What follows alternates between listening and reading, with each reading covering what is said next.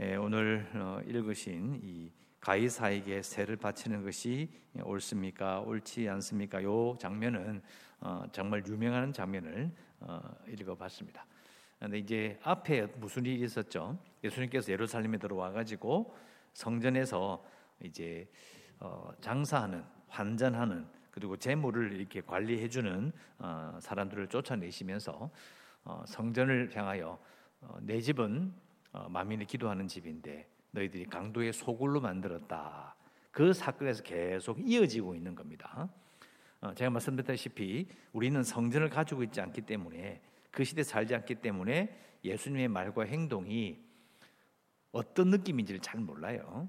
그리고 우리가 어제 우리 그, 어, 목요일 날 읽었던 그 말씀 건축자의 뭐 버린 돌 그죠? 그 농부들이 땅 주인의 포도 주인을 주인의 아들을 죽인 이 장면도 이 비유도 어떤 느낌인지 잘 모르죠. 어, 제일 중요한 것은 우리는 잘 이해하지 못하지만 그러나 어떻게 이걸 떠올려 봐야 되느냐? 죽이려고 했다라는 부분들 이해해야 합니다. 그것이 얼마나 그들을 화나게 했는지를 이해해야 돼요. 그러면서 이제 죽이려 했던 그들의 마음을 우리가 아이 그 참 죽일만 하나 하네. 그들을 칭찬하는 게 아닙니다. 그들이 느꼈던 분노를 이해해야 된다는 거예요. 어, 어떻게 야, 이 사람들이 이 정도로 화가 났을까? 야, 그 정도로 화가 날 만한 그런 말씀을 하신 거예요. 왜요? 수백 년을 내려온 그들의 전통 자체를 사실은 우리도 사실 사소한 것이라도요. 잔소리 듣는 거 싫어하잖아요. 내 정신 건강을 위해서 오늘 하루 종일 나한테 잔소리 해봐. 이런 사람 아무도 없어요.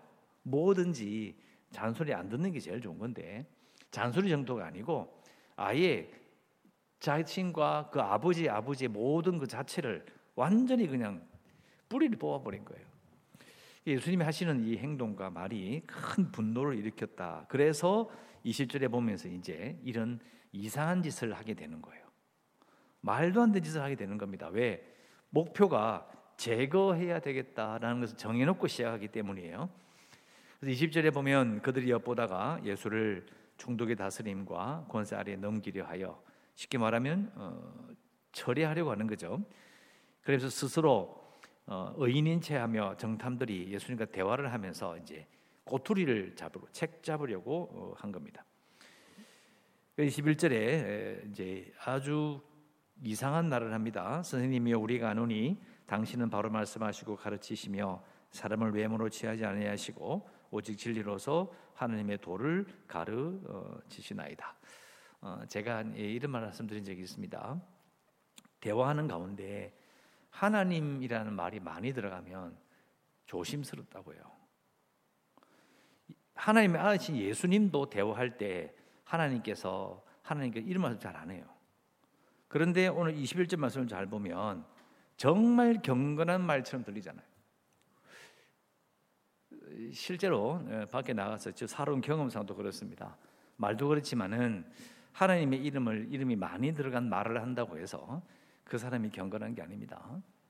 오히려 더안 어, 좋은 것을 숨기려고 그렇게 할 수도 있습니다. 오늘 예수님을 책잡기 위해서 말하는 21절의 이 말, 이 내용도 비슷합니다. 그걸 느끼면 어, 정말 이 사람들이 하는 행동이 정말 무모하다는 것을 알게 되죠. 그러면서 22절 가이사에게 가이사는 로마 황제입니다. 로마 황제에게 세를 바치는 것이 옳습니까? 옳지 않습니까? 이렇게 물어요. 자, 이유 아까 말씀드렸죠. 이, 이 질문을 왜 하느냐면 재고해도 되는지를 이제 판단하려고 하는 사람들에게 이렇게 알리는 거예요. 일종의 그런 어, 함정이라고 볼 수 있어요. 그러니까 세를 바치지 말자, 바치지 마사, 말아라 이렇게 하면 폭력적이다 이거예요. 혁명, 혁명분자다. 이렇게 몰아쳐버리고 또 바쳐도 된다 그러면 예수님 말씀하신 하나님 나라가 어, 결국은 일상과는 전혀 관계없는 영적인 나라를 말하는구나 이렇게 말해버리고 엎어보는 거예요. 어느 쪽을 대답하든 예수님은 가짜 메시아다 이겁니다. 그걸 드러내고 싶은 거예요.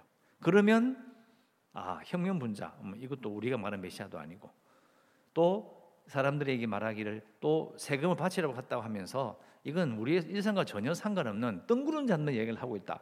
이렇게 밝혀지면 어떤 식으로든 사람들에게 말할 수 있는 거죠. 가짜 메시아야. 그러면 처단해도 제거해도 쫓아내버려도 아무 문제가 없는 거예요. 아주 악한 의도를 가지고 말을 하고 있습니다. 물론 그들의 입장에서는 정말 기가 막힌 한 수가 어, 되는 겁니다. 그 사람들은 지금 여기 20절, 21절, 21 요 대화를 옆에서 듣고 있거든요. 예수님과 대화하는 걸 다 보고 있습니다. 그 사람들은 이제 생각하는 거죠. 야, 저렇게 물으면 도망갈 구멍이 없는데 이걸 어떻게 피하지? 그렇게 생각했을 수 있을 거예요. 근데 예수님께서는 23절에 예수께서 그 간계를 아시고 간계 아, 정말 간사한 아, 정말 악한 의도를 아시고 말씀하시죠. 24절에 데나리온 하나를 내게 보이라 누구의 형성과 그리 여기 있느냐 대답하되 예, 가이사의 것이니이다. 자, 우리는 이 부분도 우리 쉽게 생각하는데요. 어, 데나리온 하나를 보이라. 로마 동전, 로마 나라의 예, 동전을 이제 보이라 문제. 뭐라고 대답해야 되냐면 우리가 그런 거 어떻게 가지고 다닙니까? 이렇게 얘기를 해야 돼요. 왜요? 그, 그 동전에 그 당시 디베료 황제의 얼굴이 새겨져 있어요. 그리고 밑에 신의 아들이라고 적혀 있어요. 그 동전은 유대인들 입장에서는 우상이고 자기를 지배하는 자기들을 지금 점령하고 있는 로마 황제 극렬의 씨라는 사람의 동전이 얼굴이 그 새겨져 있는 거예요. 그 자체도 정말 거룩하지 못한 것이에요. 신성 신성 모독이라 할 수 있는 걸 가지고 있는 거. 그걸 예수님께서 대나리온을 하나를 보이라 여기 있습니다. 가지고 있는 거예요.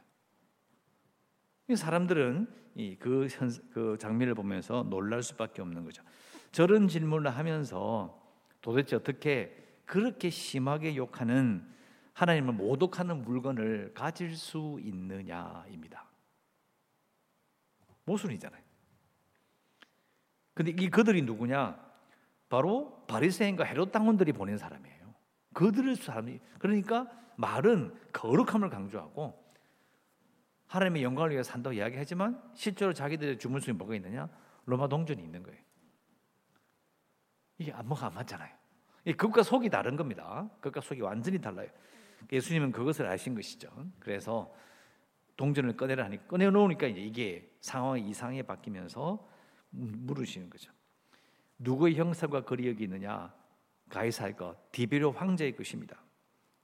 그러면 가이사의 것은 가이사에게, 하나님의 것은 하나님께 바치라. 예, 결국은 어, 이들이 말하는 그들의 바리새인과 헤롯 당원이나 아니면 그 당시 종교 지도자들의 모순을 지적하신 것이죠. 너희들이 나한테 그 질문하지만은 어, 사실 너희들이 먼저 가이사에게 굴복하고 있지 않느냐라고 물으신 거예요. 이게 세금을 바치냐 그는 사라져 버렸어요. 왜요? 그 동전을 꺼내는 순간 그 문제는 사라져 버렸어요. 왜? 질문한 자가 모순이기 때문에요. 무스져 버렸어요. 그러면서 25절에 하나님의 것은 하나님께 바쳐라. 자, 이 구절이 문제가 됩니다. 하나님 것은 하나님께 바쳐라. 그러면 지금 동전을 가지고 있는 이 사람들은 또 예수님을 정탐하려 보낸 이 사람들은 그리고 예수를 대청한 이 사람들은 바리새인과 서기관들과 대제사장들은 이들은 그러면 하나님께 하나님 것을 하나님께 안 바쳤느냐? 아무것도 안 했느냐? 헌금 안 했느냐? 예배 드렸잖아요. 헌금도 드렸잖아요. 근데 왜 이렇게 말씀하시는 거예요? 이 말은 한마디로 당시 유대인들이 하나님을 예배하고 하나님의 백성으로 살아가는 모든 것, 예루살렘 중심으로 또 성전에서 하나님의 백성으로 살아가는 모든 삶 자체가 실패라는 의미입니다. 실패했다는 거예요. 결국은 너희들이 강도의 소굴로 만들었고 예배하는 가운데에 또 백성으로 살아 모든 것 하여튼 뭐 말로 하면 엄청 많은 하여튼 하나님의 백성, 하나님의 나라 그리고 하나님의 소유된 나라로 제사장 나라로 살아 모든 것이 다 실패한 거예요. 그걸 보면서 말씀하시는 거죠. 하나님의 것은 하나님께 바쳐라.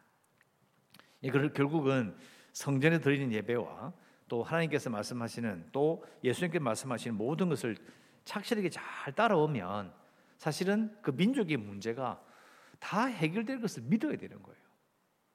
그걸 믿지 않는 거예요. 예배를 잘 드리면 이것을 통해서 황제의 문제와 많은 문제가 해결될 것을 어, 믿어야 한다. 사실 그걸 믿지 않는 거죠. 하나님께 지금 드리는 것도 하나님 것을 하나님께 드리는 것도 제대로 하지 못하고 있는 거예요. 결국은 어, 그것을 바로잡기 위해서 예수님께서는 평화를 말씀하셨잖아요. 먼저 평화해야 된다. 평화의 나라로 하나님 나라로 가야 된다 말씀하셨는데 그것을 어, 받아들이지 않은 겁니다. 사실은 이제 우리에게 적용해도 금방 생각해 볼 수 있습니다. 어, 신자의 생활에서 가장 중요한 건 예배입니다. 아무리 강조 지나치지 않아요. 근데 예배만큼 어, 사실은 반복하다 보면 아무것도 아닌 것 같고 어떤 면에서는 좀 재미도 없고 했던 거 또 하는 것 같고 아, 그럴 수 있잖아요. 뭔가 다른 걸 해야 되는 생각을 하기 쉬워요. 열정적으로 뭔가 좀 뭔가 할 수 있을 것 같고 그건 아닙니다. 예배 가운데 하나님께 드리고 하나님을 정말 신실하게 예배하는 생활이 무너져 버리면 어, 다른 것은 아무 소용이 없습니다. 아무런 힘을 발휘하지 못한다라고 볼 수 있습니다. 그래서 결국은 예배를 잘 드리는 사람은 당연히 신실한 사람이 되고 결국 예수님께 계속 말씀하시는 이 평화를 말하게 되어 있다. 왜냐하면 성경 잘 읽어보면 계속 예배를 잘 드리고 말씀을 배우다 보면 제사장 나라가 되고 이방이 빛이 되면 어떻게 이방 민족과 전쟁을 할 수 있습니까? 하면 안 되는 거예요, 사실은. 물론 우리 우리가 알고 있는 뭐 여호수아서나 이런 데 보면 전쟁을 해요. 쫓아내라고 하셨어요. 근데 이걸 다 잘 생각해 보면 전쟁이 전쟁을 잘해서 영토를 확장하는 게 하나님의 뜻이 아니었어요. 무슨 말이냐면 시간이 지나서 어느 정도 땅을 정복하고 그들을 심판하신 다음에는요 더 큰 제국으로 하나님이 만들지 않으셨거든요. 우리가 좀 그 하여튼 이 하나님의 뜻을 생각할 때 너무 좁아요. 하나만 딱 생각하는 거죠. 이것은 어, 사람이라서 그럴 수 있다는 생각도 많이 듭니다. 왜냐하면 요걸 알고 나면 좀 더 알아야 되고 더 알아야 되고 이러다 보면 이게 마음이 부담스러운 거예요. 귀찮은 거예요. 그냥 하나만. 그러면 신앙에서 어떻게 됩니까? 가르쳐 주세요. 네, 기도만 하면 됩니다. 이런 식으로 가르치는 거예요. 신앙에서 어떻게 됩니까? 말씀만 잘 보면 됩니다. 이렇게 되는 거죠. 그건 아닌 거거든요. 신앙생이라는 것이 생각보다는 어, 정말 어, 어려운 것이다. 이게 뭘 해내기가 어렵다는 게 아니라 단순하지 않은 아주 큰 거죠. 새벽에 말하기 너무 긴, 긴 길긴 한데 이 하나님의 것은 하나님께 바치라 이 말이 가지는 의미를 우리가 어, 생각해 봐야 된다는 겁니다. 덧붙여서 예, 예수님께서 계속 말씀하시잖아요. 평화에 관한이라 알았더라면 하면서 예수님께서 우셨거든요. 보시면서 평화를 생각했으면 너희들이 망하지 않았을 텐데. 그리고 예수님께서 이렇게 어, 이 이후에 이제 체포되시면서 무저항, 비폭력 싸우지 마라. 다 인자는 예정되는 대로 간다 하시면서 폭력을 당하셔도 저항하지 않으시고 다 받아들이시잖아요. 근데 이걸 여러분 어, 1948년에 죽은 어, 인도의 마하트마 간디 그 사람이 예수님의 모습을 흉내를 낸 겁니다. 비폭력 무저항주의죠. 영국이 쩔쩔맸습니다. 간디를 따르는 사람들과 간디에 그렇게 폭력을 가해도 무저항 비폭력으로 다 그걸 받아들였어요. 그러면서 계속 폭력적이지 않은 방법으로 계속 영국에게 저항했어요. 영국이 뭐 쩔쩔쩔맸습니다. 근데 역사를 봤을 때에 예수님처럼 하는 신자와 예수님처럼 살아내는 하나님 나라를 살아내는 나라는 없어요. 문제가 해결이 안 되는 거예요. 물론 간디도 많은 문제가 있습니다. 인간적으로도 여러 가지 생각이 문제가 있지만은 그래서 제가 말씀드렸잖아요. 간디는 예수 믿는 사람이 아니에요. 아닌데도 영국에 가서 유학하면서 기독교를 배운 겁니다. 그거 읽어보고 야이 이 영국인들이 믿는 이 예수라는 분이 대단한 분이네. 그러면서 예수님의 행동 중에서 마음에 드는 걸 흉내를 낸 거예요. 여러분 흉내만 내도 그 정도예요. 우리는 안 합니다. 싸우기 바쁘고 갈라치기 바쁘고 정말 말씀대로 안 합니다. 말씀대로 하면 됩니다. 그런데 안 합니다. 사실은 예수님을 이렇게 어, 대적했던 자들도요. 구약에 나오는 하나님께서 뭘 하라고 하시는지 다 압니다. 가장 단순한 거. 하나님의 뜻이 뭐냐? 하나님을 사랑하고 내 이웃을 내 몸과 같이 사랑하라. 안 하잖아요. 단순한 겁니다. 안 하기 때문에 안 되는 겁니다. 예수님께서 바로 이 문제를 말씀하시는 거죠. 하나님의 것을 하나님께 잘 바쳐도 된다. 그러니까 뭐 가이사에게 바치느냐 마치느냐 마느냐 이런 문제를 이야기할 때가 아니라는 거예요. 자, 이 부분 다음에 한번 또 설교할 때가 있겠죠. 이 부분을 이해하려면 역사적인 전체를 다 들고 나와야 됩니다. 그러면 예수님 이 말씀이 정말 큰 무게로 우리에게 다가올 수 있습니다. 26절에 그들이 백성 앞에서 그의 말을 능히 책잡지 못하고 그의 대답을 놀랍게 여겨 침묵하니라. 자, 기도 제목은 우리가 겉과 속이 일치하는 신자가 되기 원합니다. 이렇게 에, 기도할 수 있습니다. 왜냐하면 아까 말씀드린 것처럼 어, 그들이 생각하는 그들은 말은 하나님의 영광을 위하여 하나님의 도를 가르쳐 이야기해놓고 속에는 뭘 가지고 있습니까? 데너리온 동전을 가지고 있는 거죠. 끝까지 속이 다르다는 것을 금방 알 수 있습니다. 그래서 겉과 속이 일치하는 신자가 되기를 원합니다 라고 기도하시고 계속해서 교회를 위해서 어, 재개발 협상 어, 지금 어, 소송 준비 중인데 어, 변호사의 그런 예상은 어, 그래도 이번 여름까지 가야 이게 해결될 것이다 이렇게 말씀하시더라고. 왜냐하면 이제 워낙 그런 부분을 많이 해보신 분이니까 어, 이게 저 입주하기 전까지는 어, 준공이 나기 전까지는 우리 10월 11일 돼야 되거든요. 그 전에 해결되지 빨리 해결되기 힘들 것이다. 저희들은 뭐 교회도 어떻게 해야 되고 마음은 바쁜데 예, 아무튼 뭐 그렇게 연결돼 그렇죠. 그렇게 해온 그런 식으로 진행될 것이다는 말을 들으면서 마음이 좀 답답하더라고요. 도대체 몇 더 기다려야 되느냐. 아무튼 뭐 이런 부분에서 기도해 주셔서 원만하게 잘 해결될 수 있도록 어, 기도해 주시고 연약한 성도들과 주일학교 아이들 또 성집을 위해서도 기도하시고 오늘도 하나님의 은혜 가운데 살아가시기를 주의 이름으로 축원합니다. 기도하겠습니다. 하나님 감사합니다. 오늘 저희들 예배하며 하루를 시작합니다. 예수님께서 하신 말씀을 읽으며 참으로 우리의 마음이 참으로 무거움을 고백할 수밖에 없습니다. 참으로 열심히 살았던 예배했던 바리새인들과 서기관들과 대제사장들과 당시 유대인들도 예수님께서 하나님의 것을 하나님께 바치라고 구종하셨는데 과연 과연 우리의 모습은 어떠한지 겉과 속이 다른 자들은 아닌지 다시금 우리 자신을 돌아봅니다. 겉과 속이 일치하는 신자로 살아가기 원하오니 깨우쳐 주시고 알게 하여 주시기를 원합니다.